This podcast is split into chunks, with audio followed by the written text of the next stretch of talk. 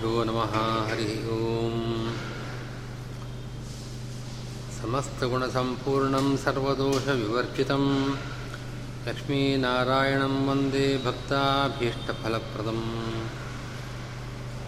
संसारक्लेशसंश्रान्तसज्जनावनतत्पराः दयालवो महान्तः तान् गुरून्नत्वा गिरं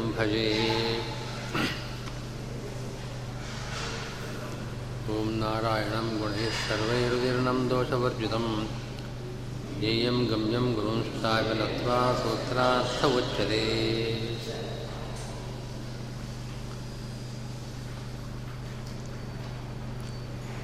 ಶ್ರೀಮದಾಚಾರ್ಯರ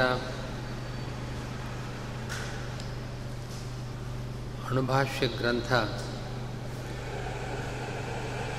ಎಲ್ಲರಿಗೂ ಈಗಾಗಲೇ ಸಾಮಾನ್ಯವಾಗಿ ತಿಳಿದಿರುವಂತೆ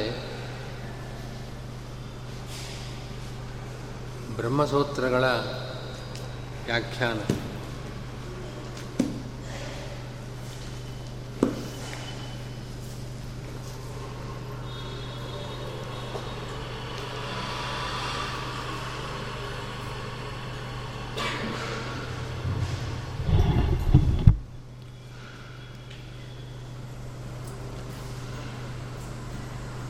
ಬ್ರಹ್ಮಸೂತ್ರಗಳು ವೇದಾರ್ಥ ನಿರ್ಣಾಯಕವಾದ ಸೂತ್ರಗಳು. ಅನಂತ ವೇದಗಳ ಅರ್ಥ ನಿರ್ಣಯಕ್ಕೋಸ್ಕರ ಬಾದರಾಯಣರು ರಚನೆ ಮಾಡಿರತಕ್ಕಂತಹ ಸೂತ್ರಗಳು ಅಂತ ಪ್ರಸಿದ್ಧವಾಗಿವೆ. ಇದು ಈ ಸೂತ್ರಗಳನ್ನು ಉತ್ತರ ಮೀಮಾಂಸಾ ಅಂತ ಕರೆಯತಕ್ಕಂತಹ ಪದ್ಧತಿ ಇದೆ. ಪೂರ್ವ ಮೀಮಾಂಸಾ ಶಾಸ್ತ್ರ ಅಂದರೆ ಜೈಮಿನ ಋಷಿಗಳು ರಚನೆ ಮಾಡಿರತಕ್ಕಂಥ ಸೂತ್ರಗಳು. ಆ ಸೂತ್ರಗಳು ವೇದಗಳಲ್ಲಿ ಪ್ರತಿಪಾದಿತವಾಗಿರತಕ್ಕಂಥ ಕರ್ಮಗಳು. ಆ ಕರ್ಮಗಳ ಹೇಳ ಆ ಕರ್ಮಗಳನ್ನು ಪ್ರತಿಪಾದಿಸುವ ವೇದವಾಕ್ಯಗಳ ವ್ಯಾಖ್ಯಾನ ಅದು. ಹೀಗಾಗಿ ಅದನ್ನು ಕರ್ಮಕಾಂಡ ಭಾಗದ ವ್ಯಾಖ್ಯಾನ ರೂಪವಾಗಿ ಜೈಮಿನಿ ಸೂತ್ರಗಳು ರಚಿತವಾಗಿದ್ದರೆ, ವೇದವ್ಯಾಸರು ರಚನೆ ಮಾಡಿರತಕ್ಕಂಥ ಬ್ರಹ್ಮಸೂ ಬ್ರಹ್ಮಸೂತ್ರಗಳು ಕೇವಲ ಯಾವುದೋ ಒಂದು ಕರ್ಮಪರವಾದ ವೇದ ವ್ಯಾಖ್ಯಾನವಲ್ಲ ಅನಂತ ವೇದಗಳ ವ್ಯಾಖ್ಯಾನ. ಅನಂತಾವೈ ವೇದಾಹ ಅಂತ ವೇದಗಳು ಅನಂತವಾಗಿದೆ. ಅನಂತ ವೇದಗಳಿಗೆ ಎಲ್ಲಿ ತಾತ್ಪರ್ಯವಿದೆ? ಅನೇಕರು ವಿಶೇಷತಃ ಪಾಶ್ಚಾತ್ಯರು ಅವರು ವೇದಗಳನ್ನು ಅಧ್ಯಯನ ಮಾಡಿ ಅವರದ್ದೇ ಒಂದು ವ್ಯಾಖ್ಯಾನವನ್ನು ಬರೆದಿದ್ದಾರೆ. ಅವರ ಪ್ರಕಾರ ಬೇರೆ ಬೇರೆ ಋಷಿಗಳು ರಚನೆ ಮಾಡಿದ ಪೌರುಷೇಯ ಗ್ರಂಥಗಳು, ಆ ಮಂತ್ರಗಳಿಗೆ ಏಕವಾಕ್ಯತೆ ಇಲ್ಲ. ಎಲ್ಲ ವೇದವಾಕ್ಯಗಳು ಸೇರಿ ಒಂದು ವಿಷಯವನ್ನು ಹೇಳ್ತಾ ಇವೆ, ಒಂದು ಅಭಿಪ್ರಾಯವಿದೆ ಅಂತ ಏನಿಲ್ಲ. ಆಯಾಯ ಋಷಿಗಳು ತಮ್ಮ ತಮ್ಮ ಭಾವಕ್ಕೆ ತಕ್ಕಂತೆ ಮಂತ್ರಗಳನ್ನು ರಚನೆ ಮಾಡಿದ್ದಾರೆ. ಇದು ಅವರ ಅಭಿಪ್ರಾಯ. ಆದರೆ ನಮ್ಮ ಈ ಭಾರತೀಯ ಪರಂಪರೆಯಲ್ಲಿ ವೇದಗಳು ಅಪೌರುಷೇಯಗಳು. ಅಪೌರುಷೇಯ ಅಂತಂದರೆ ಯಾವುದೇ ಒಬ್ಬ ಋಷಿಯಾಗಲಿ, ಯಾವುದೇ ವ್ಯಕ್ತಿ ರಚನೆ ಮಾಡಿರ್ತಕ್ಕಂಥದ್ದಲ್ಲ, ಭಗವಂತನೂ ರಚನೆ ಮಾಡಲಿಲ್ಲ. ನಮ್ಮಲ್ಲೇ ಈ ಭಾರತೀಯ ದರ್ಶನಗಳಲ್ಲಿ ನ್ಯಾಯವೈಶೇಷಿಕರು ಅಂತ ನ್ಯಾಯ ದರ್ಶನ ವೈಶೇಷಿಕ ದರ್ಶನ ಅಂತ, ಅವರು ಆಸ್ತಿಕರವರು. ಈಶ್ವರನ ಅಸ್ತಿತ್ವವನ್ನು ಒಪ್ಪಿದ್ದಾರೆ, ವೇದಗಳನ್ನು ಪ್ರಮಾಣ ಅಂತ ಒಪ್ಪಿದ್ದಾರೆ. ಆದರೆ ವೇದಗಳು ಪೌರುಷೇಯ. ಪೌರುಷೇಯ ಅಂತಂದರೆ ಒಬ್ಬ ರಚನೆ ಮಾಡಿದ್ದು. ಯಾರು ರಚನೆ ಮಾಡಿದ್ದು? ಅಂದರೆ ಸರ್ವಜ್ಞನಾದ ಭಗವಂತನೇ ರಚನೆ ಮಾಡಿದ್ದಾನೆ ಅಂತ ಅವರ ಸಿದ್ಧಾಂತ.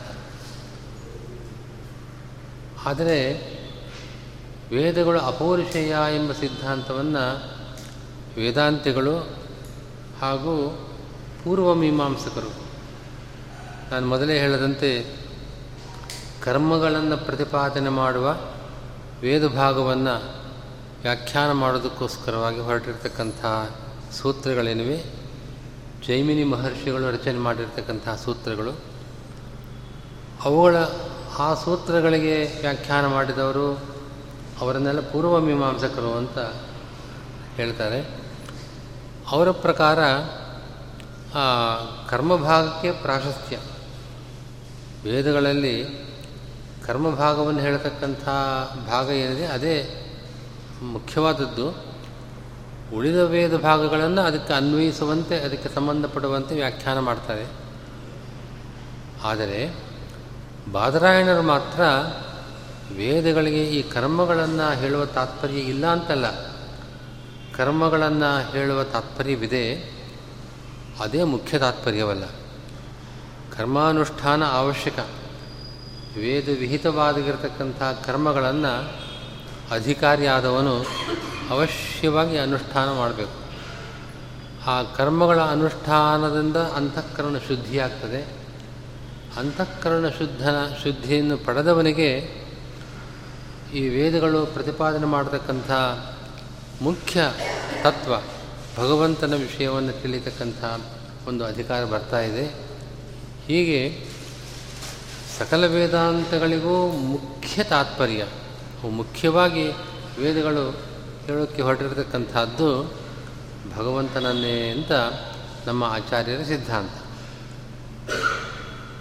ವೇದವ್ಯಾಸರು ರಚನೆ ಮಾಡಿರತಕ್ಕಂಥ ಐನೂರ ಅರವತ್ನಾಲ್ಕು ಸೂತ್ರಗಳು, ಬ್ರಹ್ಮಸೂತ್ರಗಳು ಈ ವೇದ ವ್ಯಾಖ್ಯಾನವನ್ನು ಮಾಡತಕ್ಕಂಥ ಕ್ರಮವನ್ನು ವೇದಾರ್ಥ ಏನು, ಶ್ರುತ್ಯರ್ಥವೇನು ಅಂತ ನಿರ್ಣಯ ಮಾಡತಕ್ಕಂಥ ಸೂತ್ರಗಳು.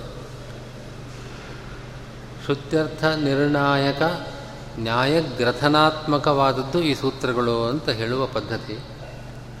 ವೇದಗಳಿಗೆ ಇದೇ ಅರ್ಥ ಅಂತ ತೀರ್ಮಾನ ಮಾಡೋದಕ್ಕೆ ವೇದವ್ಯಾಸರು ತಮ್ಮ ಸೂತ್ರಗಳಲ್ಲಿ ಯುಕ್ತಿಗಳನ್ನು ಕೊಡ್ತಾರೆ. ಈ ಕಾರಣದಿಂದಾಗಿ ಈ ಶ್ರುತಿಗಳಿಗೆ ಇದೇ ಅರ್ಥ ಅಂತ ನಿರ್ಣಯ ಮಾಡ್ತಾ ಇದ್ದಾರೆ. ಹೀಗೆ ಪ್ರತಿಯೊಂದು ಸೂತ್ರವೂ ಕೂಡ ಶ್ರುತ್ಯರ್ಥವನ್ನು ನಿರ್ಣಯ ಮಾಡತಕ್ಕಂಥ ನ್ಯಾಯಗಳನ್ನು, ನ್ಯಾಯ ಅಂತಂದರೆ ಯುಕ್ತಿಗಳು, ಆ ಯುಕ್ತಿಗಳನ್ನು ಹೇಳ್ತಾ ಇವೆ.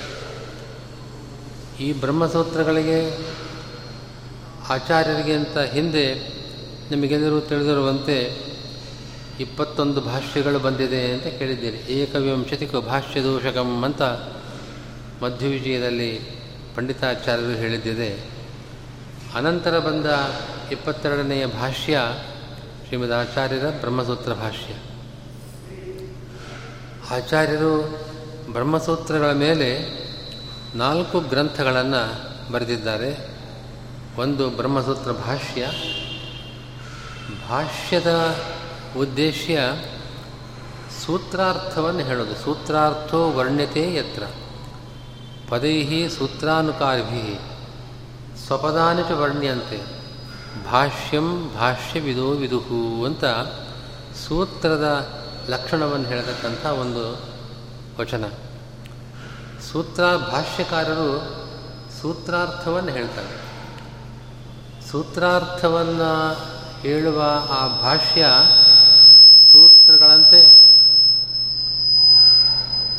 ಸೂತ್ರಗಳಂತೆ ಅವು ಕೂಡ ಸಂಕ್ಷಿಪ್ತ ವಾಕ್ಯಗಳು, ತುಂಬ ಸಣ್ಣ ಸಣ್ಣ ವಾಕ್ಯಗಳು, ಬಹಳ ವಿಸ್ತಾರವಾಗಿರೋದಿಲ್ಲ.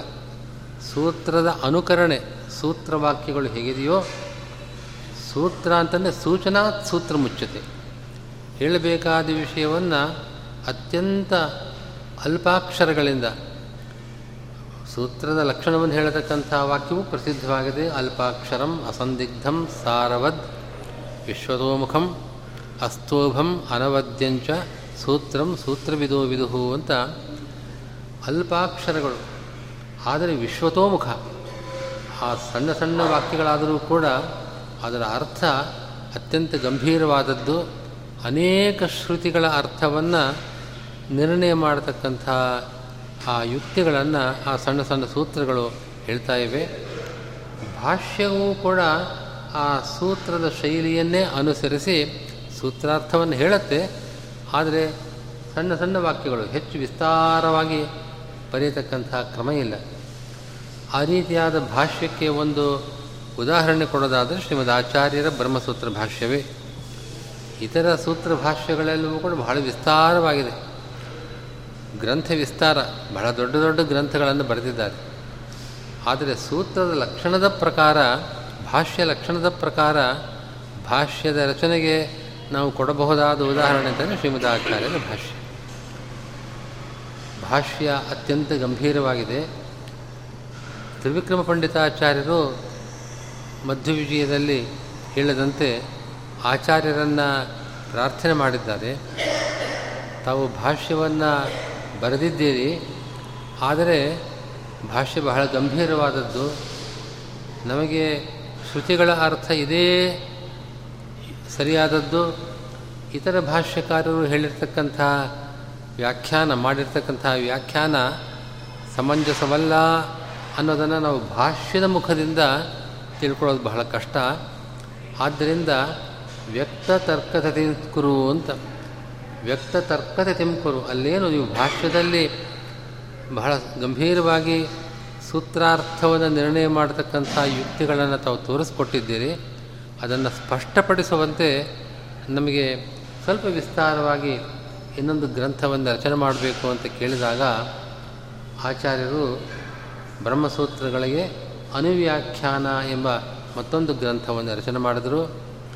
ಅನುವ್ಯಾ ಬ್ರಹ್ಮಸೂತ್ರ ಭಾಷ್ಯ ಅದು ಗದ್ಯ ರೂಪವಾಗಿದೆ ಆದರೆ ಅನುವ್ಯಾಖ್ಯಾನ ಪದ್ಯ ರೂಪವಾಗಿದೆ ಸುಮಾರು ಸಾವಿರದ ಒಂಬೈನೂರು ಶ್ಲೋಕಗಳಿಂದ ಸ್ವಲ್ಪ ಹೆಚ್ಚು. ಅಷ್ಟು ಶ್ಲೋಕಗಳಿಂದ ಆಚಾರ್ಯರು ಅದ್ಭುತವಾದ ಒಂದು ವ್ಯಾಖ್ಯಾನವನ್ನು ಬ್ರಹ್ಮಸೂತ್ರಗಳಿಗೆ ಮಾಡಿದ್ದಾರೆ. ಬ್ರಹ್ಮಸೂತ್ರಗಳಿಗೆ ತಾವು ಭಾಷ್ಯದಲ್ಲಿ ಹೇಳಿದ ಅರ್ಥವಲ್ಲದೆ ಹೊಸ ಹೊಸ ಅರ್ಥಗಳನ್ನು ಕೂಡ ಅನುವ್ಯಾಖ್ಯಾನದಲ್ಲಿ ತಿಳಿಸ್ತಾರೆ. ಜೊತೆಗೆ ಇತರ ಮತಗಳ ವಿಮರ್ಶೆಯನ್ನು ವಿಶೇಷವಾಗಿ ಮಾಡಿ ವೇದವ್ಯಾಸರು ಯಾವ ಸಿದ್ಧಾಂತವನ್ನು ಬ್ರಹ್ಮಸೂತ್ರಗಳಲ್ಲಿ ಹೇಳಿದ್ದಾರೆ ಅದನ್ನು ಅತ್ಯಂತ ಸ್ಪಷ್ಟವಾಗಿ ನಿರೂಪಣೆ ಮಾಡಿರತಕ್ಕಂಥ ಗ್ರಂಥ, ಅನುವ್ಯಾಖ್ಯಾನ ಗ್ರಂಥ. ಆಚಾರ್ಯರು ಅನುವ್ಯಾಖ್ಯಾನದಲ್ಲಿ ಒಂದು ಅದ್ಭುತವಾದ ಒಂದು ಕೆಲಸವನ್ನು ಮಾಡಿದ್ದಾರೆ. ಪ್ರತಿಯೊಂದು ಬ್ರಹ್ಮಸೂತ್ರಗಳು ನಾಲ್ಕು ಅಧ್ಯಾಯಗಳು. ಸಮನ್ವಯಾಧ್ಯಾಯ, ಅವಿರೋಧಾಧ್ಯಾಯ, ಸಾಧನಾಧ್ಯಾಯ ಮತ್ತು ಫಲಾಧ್ಯಾಯ ಎಂಬುದಾಗಿ ನಾಲ್ಕು ಅಧ್ಯಾಯಗಳಿದೆ. ನಾಲ್ಕು ಅಧ್ಯಾಯಗಳಲ್ಲಿ ಒಂದೊಂದು ಅಧ್ಯಾಯಕ್ಕೂ ನಾಲ್ಕು ಪಾದಗಳಿವೆ. ಒಂದೊಂದು ಪಾದ ಅಂತಂದರೆ ಅನೇಕ ಅಧಿಕರಣಗಳ ಒಂದು ಗುಂಪು, ಸಮುದಾಯ. ಒಂದು ಪಾದದಲ್ಲಿ ಹದಿನಾಲ್ಕು ಅಧಿಕರಣಗಳಿರ್ಬೋದು ಅಥವಾ ಇನ್ನೂ ಹೆಚ್ಚು ಅಧಿಕರಣಗಳಿರ್ಬೋದು ಅದು ಸಂಖ್ಯೆ ಒಂದೇ ಅಂತ ಮಿತಿ ಇಲ್ಲ. ಹಾಗೆ ಅನೇಕ ಅಧಿಕರಣ, ಒಂದು ಅಧಿಕರಣ ಅಂತಂದರೆ ಯಾವುದೋ ಒಂದು ಶ್ರುತಿಯನ್ನು ದೃಷ್ಟಿಯಲ್ಲಿಟ್ಕೊಂಡು ಆ ಶ್ರುತ್ಯರ್ಥ ಏನು, ಆ ಶ್ರುತ್ಯರ್ಥವನ್ನು ಬೇರೆಯವರು ಏನು ಹೇಳ್ತಾ ಇದ್ದಾರೆ, ಅದೇ ಸರಿ ಅಂತ ಅದು ಪೂರ್ವಪಕ್ಷ. ಆದರೆ ಸೂತ್ರಕಾರರು ಆ ರೀತಿಯಾದ ವ್ಯಾಖ್ಯಾನವನ್ನು ಶ್ರುತಿಗೆ ಮಾಡತಕ್ಕದ್ದಲ್ಲ. ಸರಿಯಾದ ವ್ಯಾಖ್ಯಾನ ಅಂತಂದರೆ ಇದೇ ಅಂತ ಇನ್ನೊಂದು ಅರ್ಥವನ್ನು ಪ್ರತಿಯೊಂದು ಸೂತ್ರದಲ್ಲೂ ಸೂಚನೆ ಮಾಡ್ತಾ ಇದ್ದಾರೆ. ಆ ಅರ್ಥ ನಿರ್ಣಯ ಮಾಡೋದಕ್ಕೋಸ್ಕರವಾಗಿ ಯುಕ್ತಿಯನ್ನು ಕೂಡ ಸೂತ್ರದಲ್ಲಿ ಸೂಚನೆ ಮಾಡಿದ್ದಾರೆ. ಪೂರ್ವಪಕ್ಷ, ಶ್ರುತಿ ಶ್ರುತಿಗೆ ಇದೇ ಅರ್ಥ ಅಂತ ಬೇರೆಯವರು ಹೇಳ್ತಕ್ಕಂಥ ಅರ್ಥ ಪೂರ್ವಪಕ್ಷ. ಅದನ್ನು ಖಂಡನೆ ಮಾಡಿ ಸಿದ್ಧಾಂತವನ್ನು ಹೇಳ್ತಕ್ಕಂಥದ್ದು. ಹೀಗೆ ಪೂರ್ವಪಕ್ಷ ಸಿದ್ಧಾಂತಗಳು ಪ್ರಮುಖವಾದದ್ದು ಅಧಿಕರಣ ಅಂತಂದರೆ ಐದು ಅಂಗಗಳಿರಬೇಕು ಅದಕ್ಕೆ. ಒಂದು ವಿಷಯ ವಿಷಯ ಅಂದರೆ ಸಬ್ಜೆಕ್ಟ್ ಮ್ಯಾಟರ್ ಯಾವ ವಿಷಯವನ್ನು ಇಲ್ಲಿ ಚರ್ಚೆ ಮಾಡಕ್ಕೆ ಹೊರಟಿದ್ದೀವಿ ಅಂತ ವಿಷಯ. ಅದಕ್ಕೆ ಪೂರ್ವಭಾವಿಯಾಗಿ ಸಂಶಯ. ಇದಕ್ಕೆ ಈ ಈ ಶ್ರುತಿಗೆ ಈ ಅರ್ಥವೋ, ಆ ಅರ್ಥವೋ ಸಂಶಯ ಮತ್ತು ವಿಷಯ. ಏನು ಸಂಶಯ ಏನಿದೆ? ಯಾಕೆ ಈ ನಿರ್ಣಯ ಮಾಡ್ತಕ್ಕಂಥ ಅವಶ್ಯಕತೆ ಏನಿದೆ? ಆ ಸಂಶಯ ಮತ್ತು ಒಂದು ಪೂರ್ವಪಕ್ಷ, ಸಿದ್ಧಾಂತ, ವಿಷಯೋ ವಿಷಯಶ್ಚೈವ, ಎರಡಾಯಿತು. ವಿಷಯ ವಿಷಯ ಅಂತಂದರೆ ಸಂಶಯ. ವಿ, ಶ ಶ ಅನ್ನೋದು ಅಲ್ಪಪ್ರಾಣ. ವಿಷಯ ಅಂದರೆ ಸಂಶಯ. ವಿಷಯ, ಶ ಅಂತ ಮಹಾಪ್ರಾಣ ಹಾಕಿದ್ರೆ ಅದಕ್ಕೆ ಏನು ಸಬ್ಜೆಕ್ಟ್ ಅಂತ? ವಿಷಯ. ಪೂ, ಸಂಶಯ ಮತ್ತು ವಿಷಯ ಪೂರ್ವಪಕ್ಷ ಸಿದ್ಧಾಂತ ಮತ್ತು ಇಷ್ಟೆಲ್ಲ ವಿಚಾರ ಮಾಡಿದ್ದರ ಪ್ರಯೋಜನ ಏನು? ಫಲ ಏನು? ಹೀಗೆ ಈ ಐದು, ಸಂಶಯ, ವಿಷಯ ಪೂರ್ವಪಕ್ಷ ಸಿದ್ಧಾಂತ ಮತ್ತು ಫಲ ಅಥವಾ ಪ್ರಯೋಜನ, ಈ ಐದನ್ನು ಒಳಗೊಂಡಿರತಕ್ಕಂಥ ಭಾಗಕ್ಕೆ ಅಧಿಕರಣ ಅಂತ ಕರೀತಾರೆ. ಒಂದು ಅಧಿಕರಣದಲ್ಲಿ ಒಂದೇ ಒಂದು ಸೂತ್ರ ಇರಬಹುದು ಅಥವಾ ಒಂದಕ್ಕಿಂತ ಹೆಚ್ಚು ಸೂತ್ರಗಳು ಇರಬಹುದು. ಹೀಗೆ ಪ್ರತಿಯೊಂದು ಪಾದದಲ್ಲೂ ಕೂಡ ಅನೇಕ ಅಂಥ ಸೂತ್ರಗಳು ಬಂದಿವೆ. ಈ ಈ ರೀತಿಯಾಗಿ ಈ ಐನೂರು ಅರವತ್ನಾಲ್ಕು ಸೂತ್ರಗಳಲ್ಲಿ ಒಂದರ ಮೊದಲನೇ ಅಧ್ಯಾಯದಲ್ಲಿ ಸಕಲ ಶ್ರುತಿಗಳಿಗೂ ಕೂಡ ಪರಮಾತ್ಮನಲ್ಲೇ ಸಮನ್ವಯ. ಆಚಾರ್ಯರ ಸಿದ್ಧಾಂತ, ಅಂದರೆ ವೇದಿವ್ಯಾಸರು ಬ್ರಹ್ಮಸೂತ್ರಗಳನ್ನು ಯಾವ ದೃಷ್ಟಿಯಿಂದ ರಚನೆ ಮಾಡಿದ್ದಾರೆ ಅಂತಂದರೆ ಸಕಲ ಶ್ರುತಿ ಸಮನ್ವಯವನ್ನು ಭಗವಂತನಲ್ಲಿ ಮಾಡೋದಕ್ಕೋಸ್ಕರವಾಗಿ ಹೊರಟಿದೆ ಸೂತ್ರಗಳು. ಸಕಲ ಶ್ರುತಿಗಳ ಸಮನ್ವಯ ಅಂದರೇನು ಅಂತಂದರೆ ಪ್ರತಿಯೊಂದು ಶ್ರುತಿ ವಾಕ್ಯವೂ ಕೂಡ ಭಗವಂತನ ಗುಣಗಳನ್ನು ಹೇಳ್ತಾ ಇದೆ. ಭಗವಂತ ಅನಂತ ಗುರ ಪರಿ, ಪರಿಪೂರ್ಣನಾಗಿದ್ದಾನೆ. ಅನಂತ ಶ್ರುತಿಗಳು ಭಗವಂತನ ಅನಂತ ಗುಣಗಳನ್ನು ವರ್ಣಿಸ್ತಾ ಇವೆ. ಹಾಗೆ ಶ್ರುತಿಗಳಿಗೆ ಆ ಪರಮಾತ್ಮದಲ್ಲಿ ಸಮನ್ವಯವನ್ನು ಮಾಡತಕ್ಕಂಥ ಉದ್ದೇಶ ಮೊದಲನೇ ಅಧ್ಯಾಯದ್ದು. ಇದಕ್ಕೆ ವಿರೋಧವನ್ನು ಹೇಳತಕ್ಕಂಥ ಮತಗಳ ನಿರಾಕರಣೆ, ಯುಕ್ತಿಗಳ ನಿರಾಕರಣೆ, ಹೀಗೆ ಆ ಶ್ರುತಿಗಳಲ್ಲಿ ಪರಸ್ಪರ ವಿರೋಧವಿದೆ ಅಂತ ತೋರಿಸ್ತಕ್ಕಂಥ ಮಾತುಗಳೆಲ್ಲ ಬರ್ತಾ ಇದೆ. ಈ ರೀತಿಯಾದ ತಾವು ಸಮನ್ವಯಾಧ್ಯಾಯದಲ್ಲಿ ಯಾವ ನಿರ್ಣಯವನ್ನು ಮಾಡಿದ್ದಾರೆ ವೇದವ್ಯಾಸರು? ಭಗವಂತ ಅನಂತ ಗುಣ ಪರಿಪೂರ್ಣನಾಗಿದ್ದಾನೆ. ಸಕಲ ಶ್ರುತಿಗಳಿಗೂ ಕೂಡ ಭಗವಂತನ ಅನಂತ ಗುಣ ಪರಿಪೂರ್ಣತ್ವವನ್ನು ಹೇಳುವ ತಾತ್ಪರ್ಯವಿದೆ ಎಂಬ ಯಾವ ಸಿದ್ಧಾಂತವಿದೆ, ಆ ಸಿದ್ಧಾಂತಕ್ಕೆ ಬರತಕ್ಕಂಥ ವಿರೋಧಗಳನ್ನು ಪರಿಹಾರ ಮಾಡೋದು ಎರಡನೇ ಅಧ್ಯಾಯದ ಉದ್ದೇಶ. ಅದಕ್ಕೆ ಅವಿರೋಧಾಧ್ಯಾಯ ಅಂತಲೇ ಹೆಸರು. ಇನ್ನು ಮೂರನೇ ಅಧ್ಯಾಯದಲ್ಲಿ ಸಾಧನಾಧ್ಯಾಯ. ಭಗವಂತನನ್ನು ತಿಳಿದ ಮೇಲೆ ಭಗವಂತನ ಸ್ವರೂಪ ಅವನು ಅನಂತ ಕಲ್ಯಾಣ ಗುಣ ಪರಿಪೂರ್ಣನಾಗಿದ್ದಾನೆ, ನಿರ್ದೋಷನಾಗಿದ್ದಾನೆ ಎಂಬ ಆ ಭಗವತ್ ಸ್ವರೂಪವನ್ನು ಎರಡು ಅಧ್ಯಾಯಗಳಲ್ಲಿ ತಿಳಿದ ನಂತರ ಮೂರನೇ ಅಧ್ಯಾಯ ಸಾಧನಗಳನ್ನು ಹೇಳ್ತಾ ಇದೆ. ಭ, ವೈರಾಗ್ಯ, ಭಕ್ತಿ, ಜ್ಞಾನ ಮೊದಲಾದ ಈ ಸಾಧನಗಳಿಂದ ಮಾತ್ರ ಆ ಭಗವಂತನನ್ನು ಪಡೆಯಬಹುದು ಎಂಬ ಸಾಧನವನ್ನು ನಿರೂಪಣೆ ಮಾಡುವ ಉದ್ದೇಶ ಸಾಧನಾಧ್ಯಾಯಕ್ಕೆ.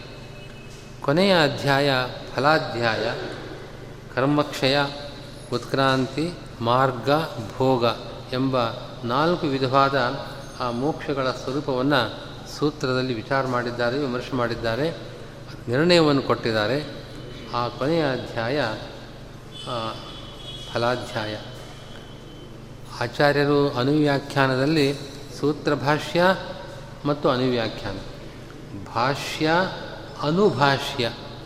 ಅನು, ತಾತಾಧಾದ ನ, ನಕಾರ. ಅನುಭಾಷ್ಯ ಅನುಭಾಷ್ಯ ಅಥವಾ ಅನುವ್ಯಾಖ್ಯಾನ. ಈ ಎರಡು ಗ್ರಂಥಗಳಲ್ಲಿ ಸಿದ್ಧಾಂತ, ಸೂತ್ರಗಳ ಸಿದ್ಧಾಂತವನ್ನು ಹೇಳಿದ್ದಲ್ಲದೆ ಇತರ ಮತಗಳ ವಿಮರ್ಶೆಯನ್ನು ಮಾಡಿರತಕ್ಕಂಥ ಎರಡು ಗ್ರಂಥಗಳು. ಅನುವ್ಯಾಖ್ಯಾನದಲ್ಲಿ ಆಚಾರ್ಯರು ನ್ಯಾಯಗಳನ್ನು, ನ್ಯಾಯಗಳು ಅಂತಂದರೆ ಪ್ರತಿಯೊಂದು ಅಧಿಕರಣ, ತಾನು ಹೇಳತಕ್ಕಂಥ ಸಿದ್ಧಾಂತವನ್ನು ಪೂರ್ವಪಕ್ಷ ಮಾಡುವವನು ಈ ಯುಕ್ತಿಯಿಂದ ಯಾವುದೋ ಒಂದು ಯುಕ್ತಿಯನ್ನು ಕೊಟ್ಟು ಈ ಯುಕ್ತಿಯಿಂದಾಗಿ ಈ ಶ್ರುತಿಗೆ ಇದೇ ಅರ್ಥ ಅಂತ ಆ ರೀತಿ ವಾದ ಮಾಡ್ತಾನೆ. ಅದನ್ನು ಪೂರ್ವಪಕ್ಷ ನ್ಯಾಯ ಅಂತ ಕರೀತಾರೆ. ಇದನ್ನು ನಿರಾಕರಿಸಿ ಸಿದ್ಧಾಂತ ಈ ಯುಕ್ತಿಯಿಂದಾಗಿ, ಈ ಕಾರಣದಿಂದಾಗಿ ಶ್ರುತ್ಯರ್ಥ ಇದೆ ಅಂತ ಸಿದ್ಧಾಂತ ಹೇಳ್ತಾರೆ. ಆ ನ್ಯಾಯವ, ನ್ಯಾಯ ಅಂತಂದರೆ ಯುಕ್ತಿ. ಆ ಯುಕ್ತಿಯನ್ನು ಸಿದ್ಧಾಂತ ನ್ಯಾಯ. ಹೀಗಾಗಿ ಒಂದು ಅಧಿಕರಣ ಅಂತಂದರೆ ಅಲ್ಲೊಂದು ಪೂರ್ವಪಕ್ಷ ನ್ಯಾಯ ಇರ್ತದೆ, ಇನ್ನೊಂದು ಸಿದ್ಧಾಂತ ನ್ಯಾಯ ಇರ್ತದೆ. ಪೂರ್ವಪಕ್ಷ ನ್ಯಾಯ, ಸಿದ್ಧಾಂತ ನ್ಯಾಯಗಳನ್ನು ನಾವು ತಿಳಿದುಕೊಂಡ್ರೆ ಅದರ ಒಂದು ಪರಿಚಯ ನಮ್ಮ ಬುದ್ಧಿಯಲ್ಲಿ ಇಟ್ಕೊಂಡ ಪಕ್ಷದಲ್ಲಿ ನಮಗೆ ಸಮಗ್ರ ಬ್ರಹ್ಮಸೂತ್ರಗಳು ಏನು ಹೇಳ್ತಾ ಇದೆ, ಪ್ರತಿಯೊಂದು ಅಧಿಕರಣ, ಪ್ರತಿಯೊಂದು ಸೂತ್ರ ಯಾವ ವಿಷಯವನ್ನು ಪ್ರತಿಪಾದನೆ ಮಾಡ್ತಾ ಇದೆ ಅನ್ನೋದು ನಮಗೆ ಬುದ್ಧಿಸ್ಥವಾಗತ್ತೆ.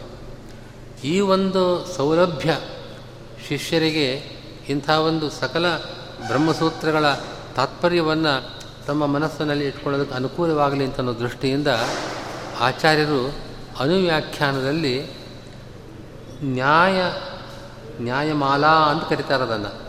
ನ್ಯಾಯಮಾಲಾ. ಪ್ರತಿಯೊಂದು ಪಾದದ ಪೂರ್ವಪಕ್ಷ ನ್ಯಾಯ, ಸಿದ್ಧಾಂತ ನ್ಯಾಯಗಳನ್ನು ಹೇಳತಕ್ಕಂಥ ಶ್ಲೋಕಗಳು. ಆ ಶ್ಲೋಕಗಳಲ್ಲಿ ಬೇರೆ ಏನು ವಿಷಯ ಇರೋದಿಲ್ಲ ಆ ಪಾದದಲ್ಲಿ ಎಷ್ಟು ಅಧಿಕರಣಗಳಿವೆಯೋ, ಒಂದೊಂದು ಅಧಿಕರಣದಲ್ಲೂ ಕೂಡ ಪೂರ್ವಪಕ್ಷಿ ತನ್ನ ಪಕ್ಷವನ್ನು ಸಮರ್ಥನೆ ಮಾಡುವ ಯುಕ್ತಿಯನ್ನು ಏನು ಹೇಳ್ತಾನೆ? ಆ ಯುಕ್ತಿ.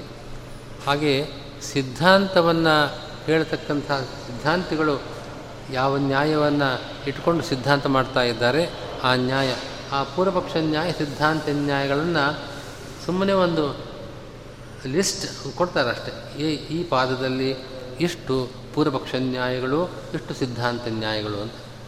ಅದನ್ನು ನಾವು ತಲೆಯಲ್ಲಿ ಇಟ್ಕೊಂಡ್ರೆ ನಮಗೆ ಇಡೀ ಅಧಿಕರಣದ ಸಾರ, ಆ ಪಾದದ ಸಾರ ಮತ್ತು ಅಧ್ಯಾಯದ ಹೀಗೆ ಒಟ್ಟು ಬ್ರಹ್ಮಸೂತ್ರಗಳ ವಿಷಯ ಏನು ಅಂತ ಅನ್ನೋದು ನಮ್ಮ ಬುದ್ಧಿಯಲ್ಲಿ ಬರುತ್ತೆ.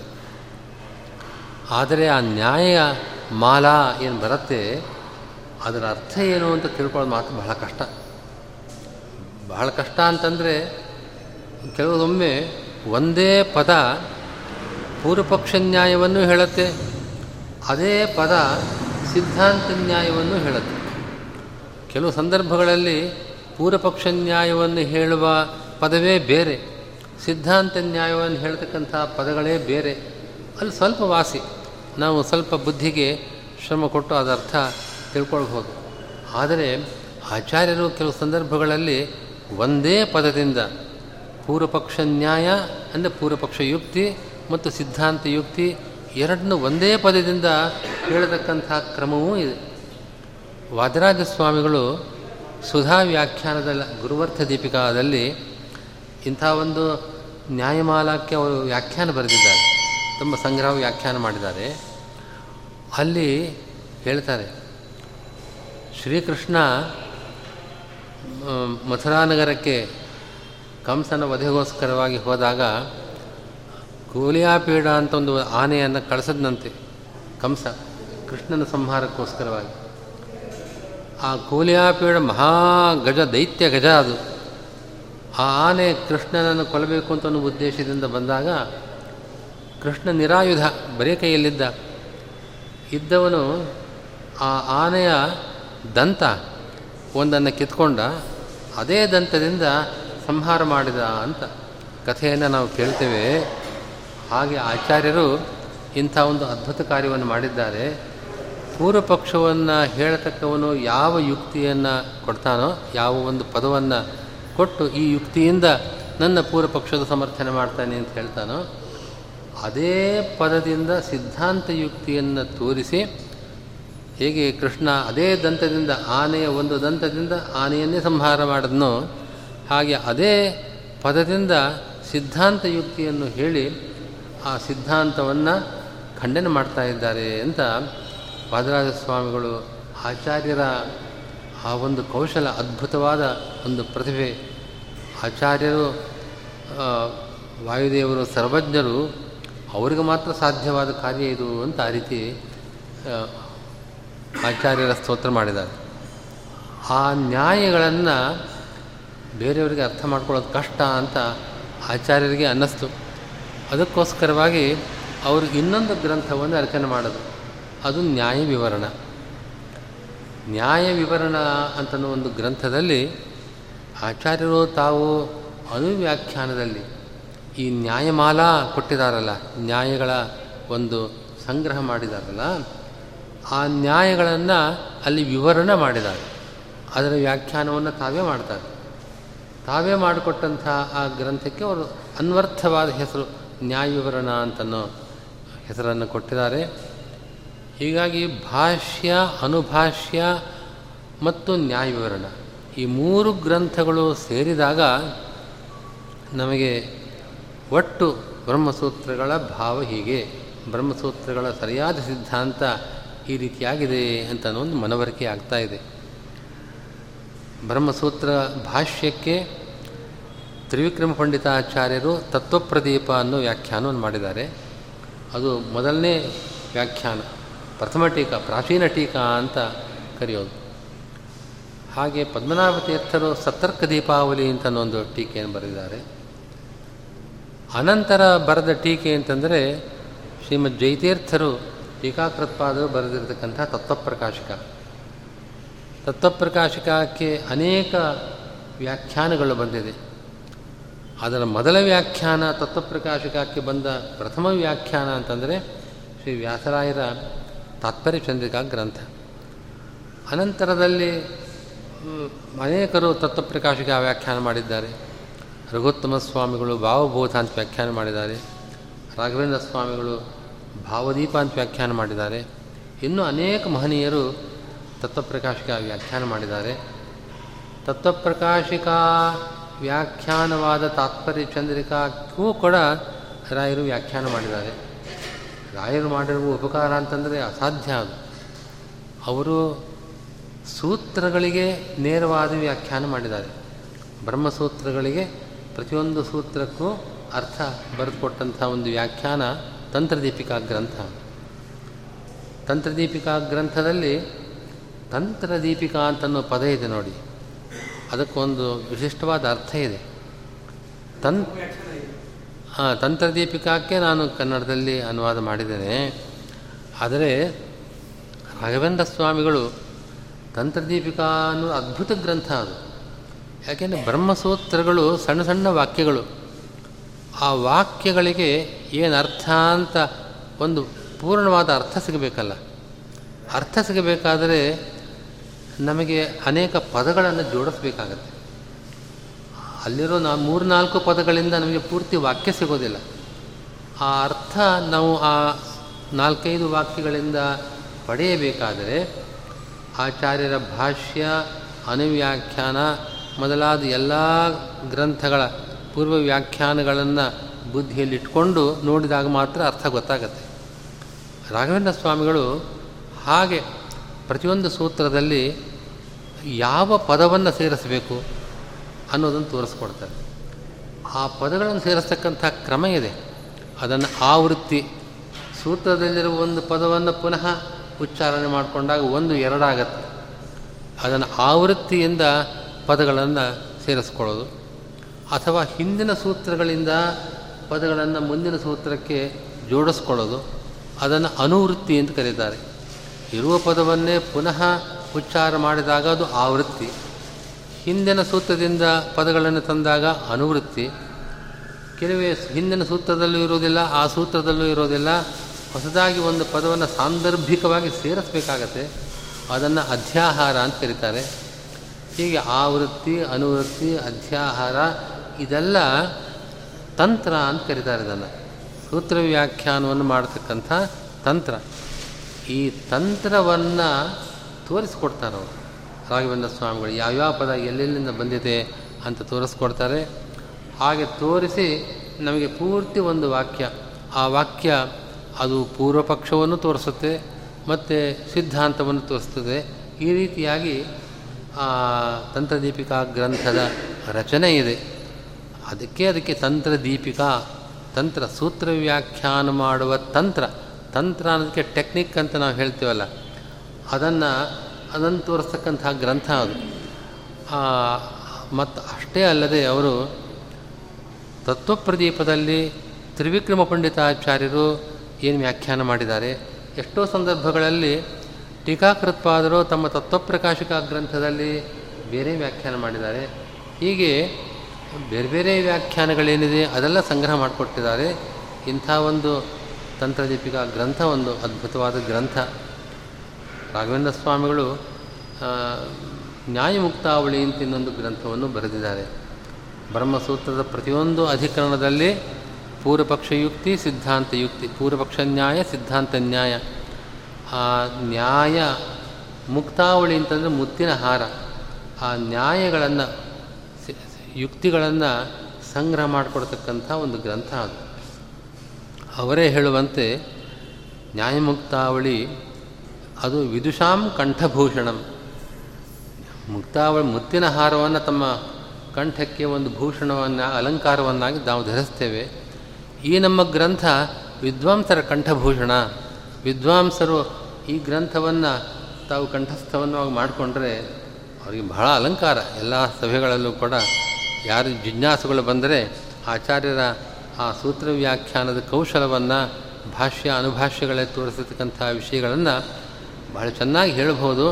ಅಂಥ ಒಂದು ಕಂಠ, ಕಂಠಭೂಷಣವನ್ನು ನ್ಯಾಯಮುಕ್ತಾವಳಿ ಗ್ರಂಥವನ್ನು ರಚನೆ ಮಾಡಿದ್ದೇವೆ ಅಂತ ಅವರೇ ಹೇಳಿದ್ದುಂಟು.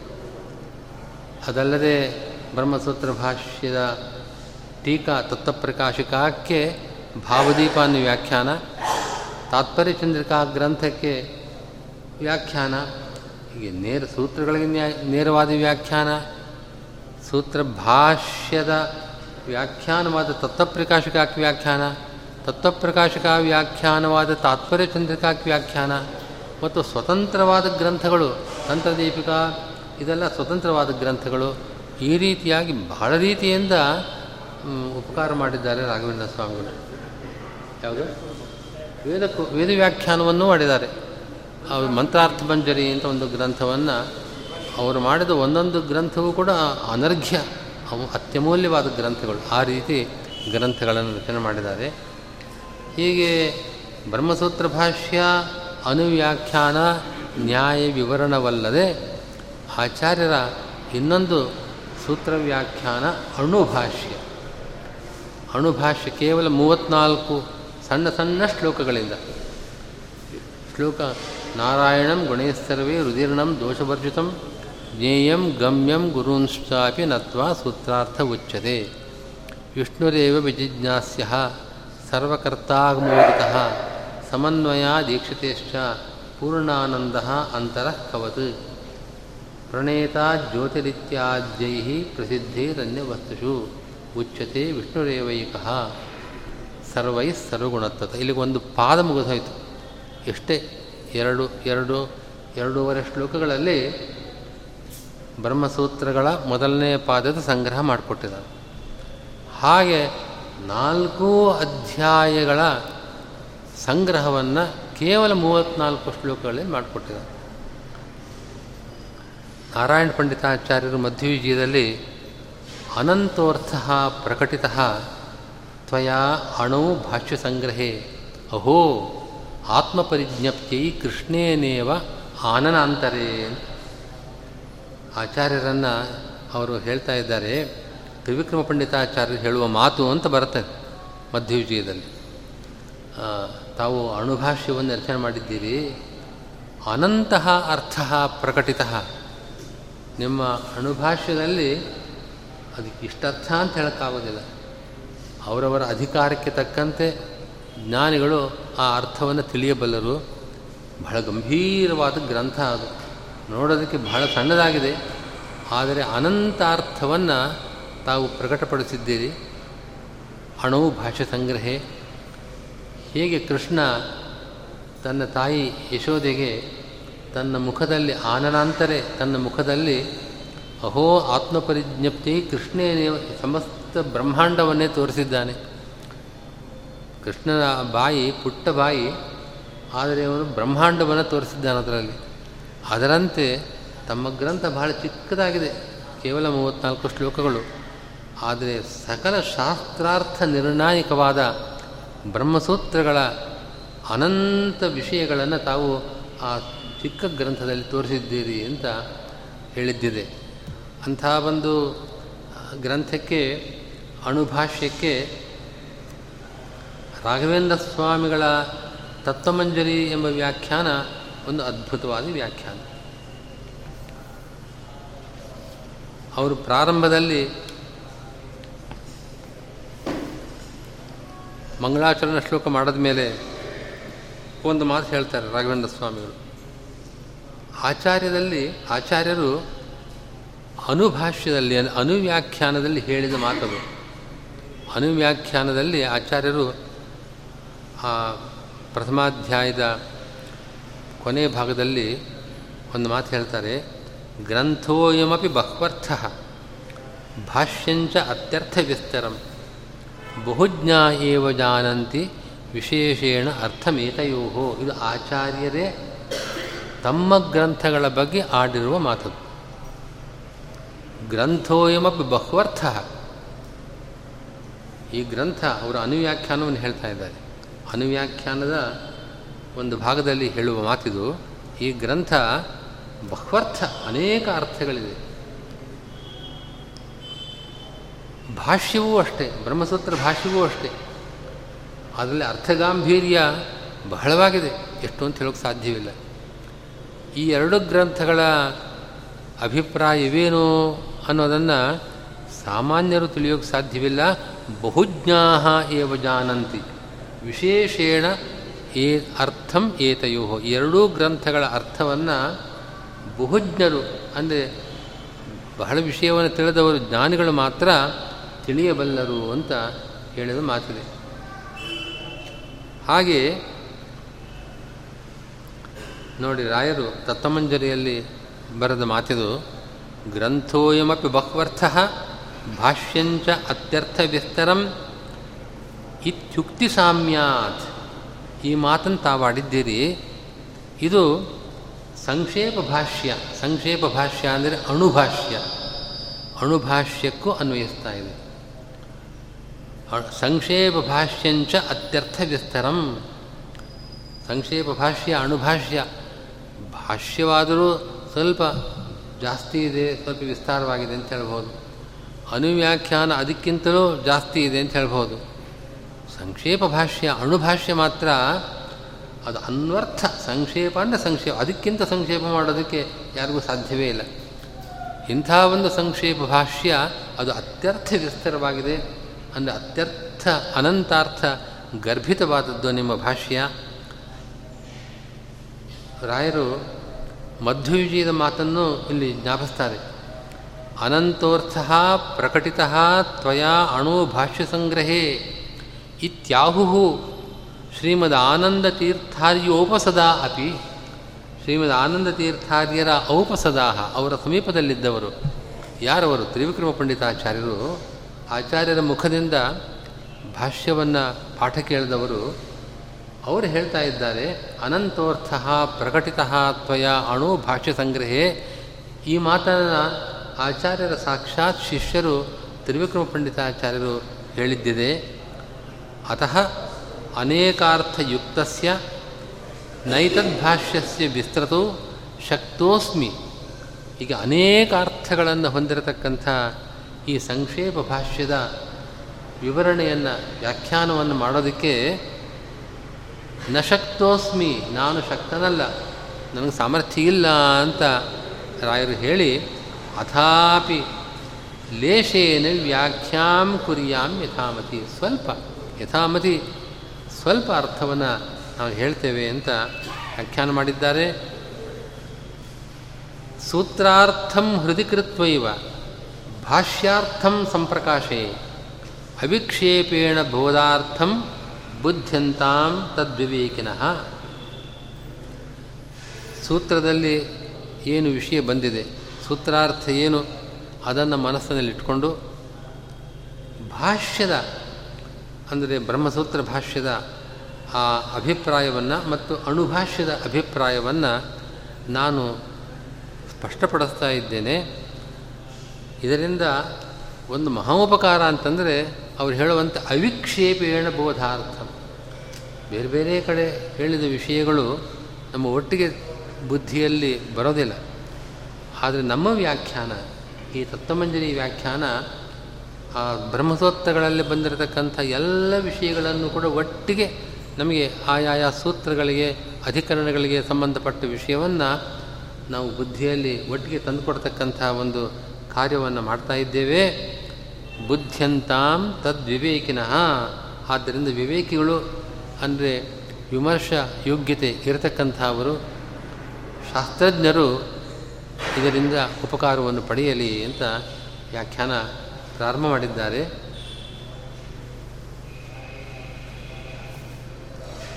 ಇದಿಷ್ಟು ಒಂದು ಸಾಮಾನ್ಯ ಅನೇಕರಿಗೆ ತಮಗೆ ಈಗಾಗಲೇ ಪಾಠವನ್ನು ಕೇಳಿದಿರಿ ಪರಿಚಯ ಇದೆ. ಇದೇ ವಿಷಯವನ್ನು ಪುನಃ ಮನನ ಮಾಡಿದಂತೆ ಸ್ಮರಣೆ ಮಾಡಿಕೊಳ್ಳೋದಕ್ಕೋಸ್ಕರವಾಗಿ ನಾನು ಒಂದು ರೀತಿ ಪೂರ್ವಪೀಠಿಕೆ ಕೊಟ್ಟಿದ್ದೇನೆ. ರಾಯರು ಅತ್ಯಂತ ಸಂಗ್ರಹ ಮಾಡಿ ಈ ಅಣುಭಾಷ್ಯಕ್ಕೆ ಒಂದು ಅವತರಣಿಕೆ ಇಂಟ್ರಡಕ್ಷನ್ ಕೊಡ್ತಾ ಇದ್ದಾರೆ.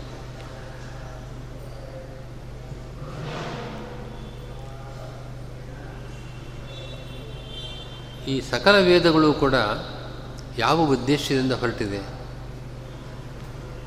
ಅಧಿಕಾರಿಗಳಿಗೆ, ಮುಕ್ತಿಯೋಗ್ಯರಿಗೆ, ಅವರಿಗೆ ಈ ಸಾಂಸಾರಿಕವಾದ ಸಕಲ ಕ್ಲೇಶಗಳ ನಿವೃತ್ತಿಯಾಗಬೇಕು.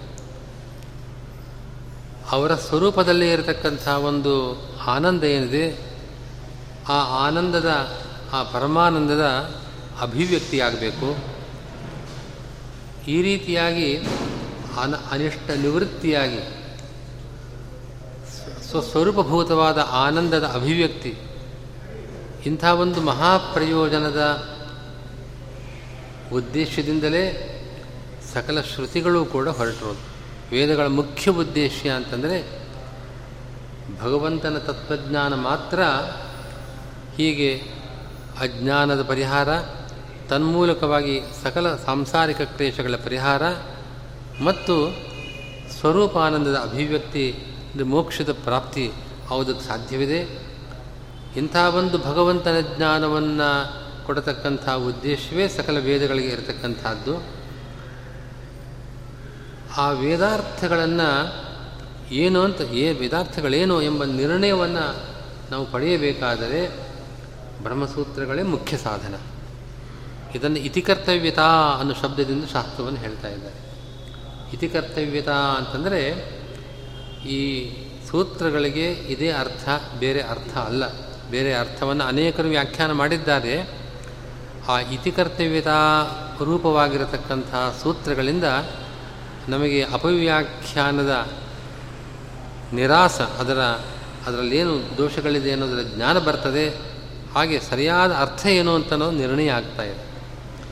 ಹೀಗಾಗಿ ಇತಿ ಕರ್ತವ್ಯತಾರೂಪಾಣಿ ನಾರಾಯಣಾವತಾರ ಬಾದರಾಯಣ ಕೃತಾನಿ ಬ್ರಹ್ಮಸೂತ್ರ. ಭಗವಂತನೇ ಶ್ರುತ್ಯರ್ಥವನ್ನು ಅನಂತ ಶ್ರುತಿಗಳ ಅರ್ಥ ನಿರ್ಣಯಕ್ಕೋಸ್ಕರವಾಗಿ ವೇದವ್ಯಾಸರಾಗಿ ಅವತಾರ ಮಾಡಿ ಬ್ರಹ್ಮಸೂತ್ರಗಳನ್ನು ರಚನೆ ಮಾಡಿದ್ದಾನೆ. ಆ ಸೂತ್ರಗಳಿಗೆ ಅನೇಕರು ವಿಪರೀತ ವ್ಯಾಖ್ಯಾನವನ್ನು ಮಾಡಿದ್ದಾರೆ. ಹೀಗಾಗಿ ವ್ಯಾ, ಅನ್ಯಥಾ ವ್ಯಾಖ್ಯಾತಾನಿ ಅಕೃತಪ್ರಾಯಾಣಿ ಮನ್ವಾನಃ. ಸೂತ್ರ ವ್ಯಾಖ್ಯಾನವನ್ನು ಮಾಡಿದ್ದಾರೆ ಅದರ ಶ್ರುತಿಗಳ ವ್ಯಾಖ್ಯಾನಕ್ಕೋಸ್ಕರವಾಗಿ ಹೊರಟ, ಹೊರಟಿರತಕ್ಕಂತಹ ಸೂತ್ರಗಳ ವ್ಯಾಖ್ಯಾನವನ್ನು ಅನೇಕರು ಮಾಡಿದ್ದಾರೆ. ಆದರೆ ಮಾಡಿದ್ದು ಮಾತ್ರ ಅಪವ್ಯಾಖ್ಯಾನ. ಹೀಗಾಗಿ ವ್ಯಾಖ್ಯಾನ ಆಗಿಯೇ ಇಲ್ಲ. ವ್ಯಾಖ್ಯಾನ ವ್ಯಾಖ್ಯಾನ ಮಾಡೋದಕ್ಕೋಸ್ಕರವಾಗಿ ಅನೇಕರು ಹೊರಟರು. ಆದರೆ ಅಜ್ಞಾನ, ವಿಪರೀತ ಜ್ಞಾನ ಮತ್ತು ಅಮಾರ್ಗಕ್ಕೆ ಎಳೆಯುವ ದುರುದ್ದೇಶ ಅದರಿಂದಲೂ ರಚನೆಯಾಗಿದೆ ವ್ಯಾಖ್ಯಾನಗಳು, ಬ್ರಹ್ಮಸೂತ್ರಗಳ ವ್ಯಾಖ್ಯಾನಗಳು. ಹಾಗೆ ರಚಿತವಾದ ವ್ಯಾಖ್ಯಾನಗಳು ವ್ಯಾಖ್ಯಾನಗಳೇ ಅಲ್ಲ. ವ್ಯಾಖ್ಯಾನ ಬಂದೇ ಇಲ್ಲ.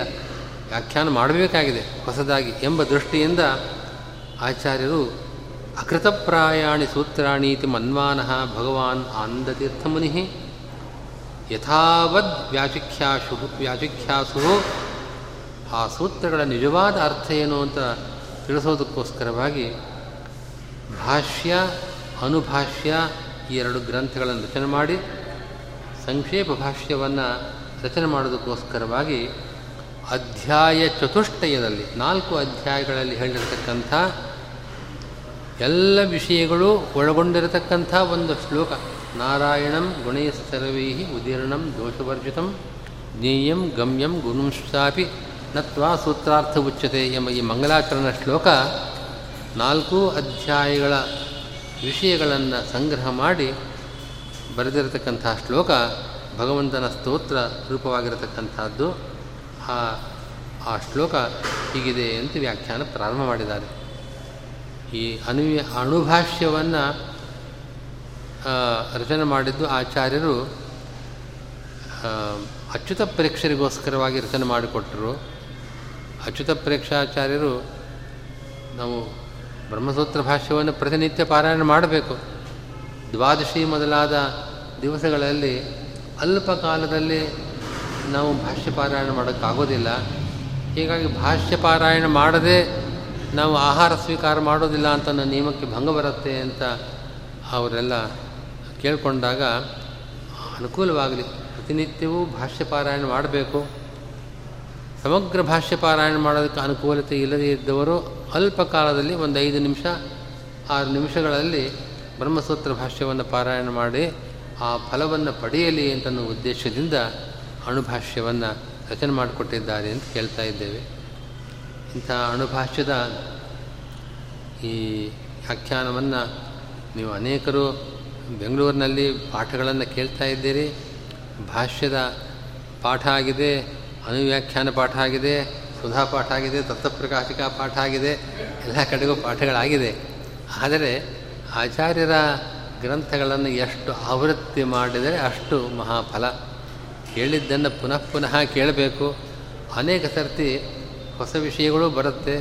ಅಥವಾ ನಾವು ಕೇಳಿದ್ದು ಮರೆತು ಹೋದರೆ ಅದರ ಸ್ಮರಣೆ ಆಗ್ತದೆ. ಹೊಸದಾಗಿ ಕೇಳತಕ್ಕಂಥವರಿಗೆ ಸ್ವಲ್ಪ ಕಷ್ಟವಾಗಬಹುದು. ಆದರೆ ಆದಷ್ಟು ಸರಳವಾಗಿ ರಾಘವೇಂದ್ರ ಸ್ವಾಮಿಗಳು ಮಾಡಿರ್ತಕ್ಕಂತಹ ತತ್ವಮಂಜರಿಯನ್ನು ಎದುರುಗಡೆ ಇಟ್ಕೊಂಡು ಆಚಾರ್ಯರು ಭಾಷ್ಯದಲ್ಲಿ ಏನು ಹೇಳಿದ್ದಾರೆ? ಈ ಅಣುಭಾಷ್ಯವನ್ನು ಪರಿಚಯ ಮಾಡಿಕೊಳ್ಬೇಕಾದ್ರೆ ಸ್ವಲ್ಪ ಬ್ರಹ್ಮಸೂತ್ರಗಳ ರೀತಿ ಏನಿದೆ, ಅದರದ್ದ ಒಂದು ಪರಿಚಯವಾಗಬೇಕು.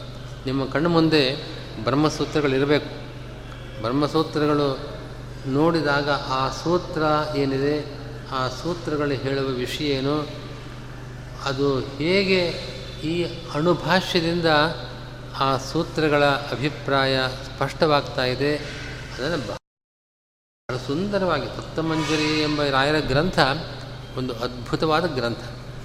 ಹೇಗೆ ಅನಂತೋರ್ಥ ಪ್ರಕಟಿತ ತ್ವಯ ಅಣು ಭಾಷ್ಯ ಸಂಗ್ರಹೆ ಅಂತ ಹೇಳಿದ್ದಾರೆ ತ್ರಿವಿಕ್ರಮ ಪಂಡಿತರು.